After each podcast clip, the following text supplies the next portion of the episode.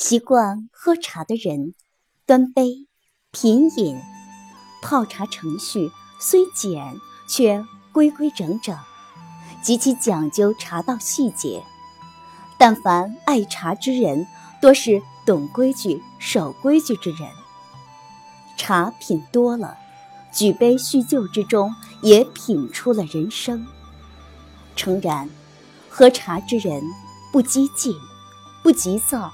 懂得沉下心来思考，对世事看得更淡、更高、更远，内心更加宽容、更加强大。若是女人与茶结缘，茶定会多几分灵性，女人定会多一分韵味。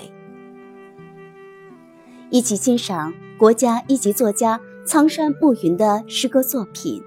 赐茶，世上竟有你这般的女子之舞。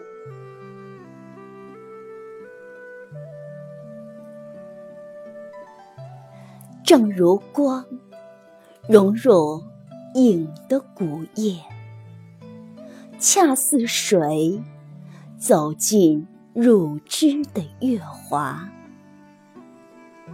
渴望。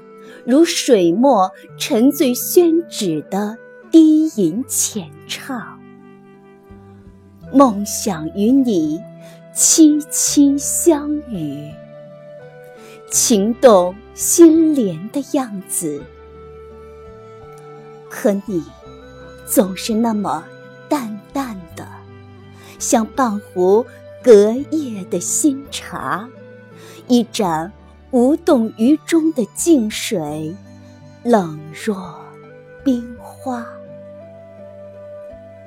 情浓与烈酒，都不曾摇醒你这朵酣睡的阆苑奇葩。如我的远方与诗，走不进你绝代的风华。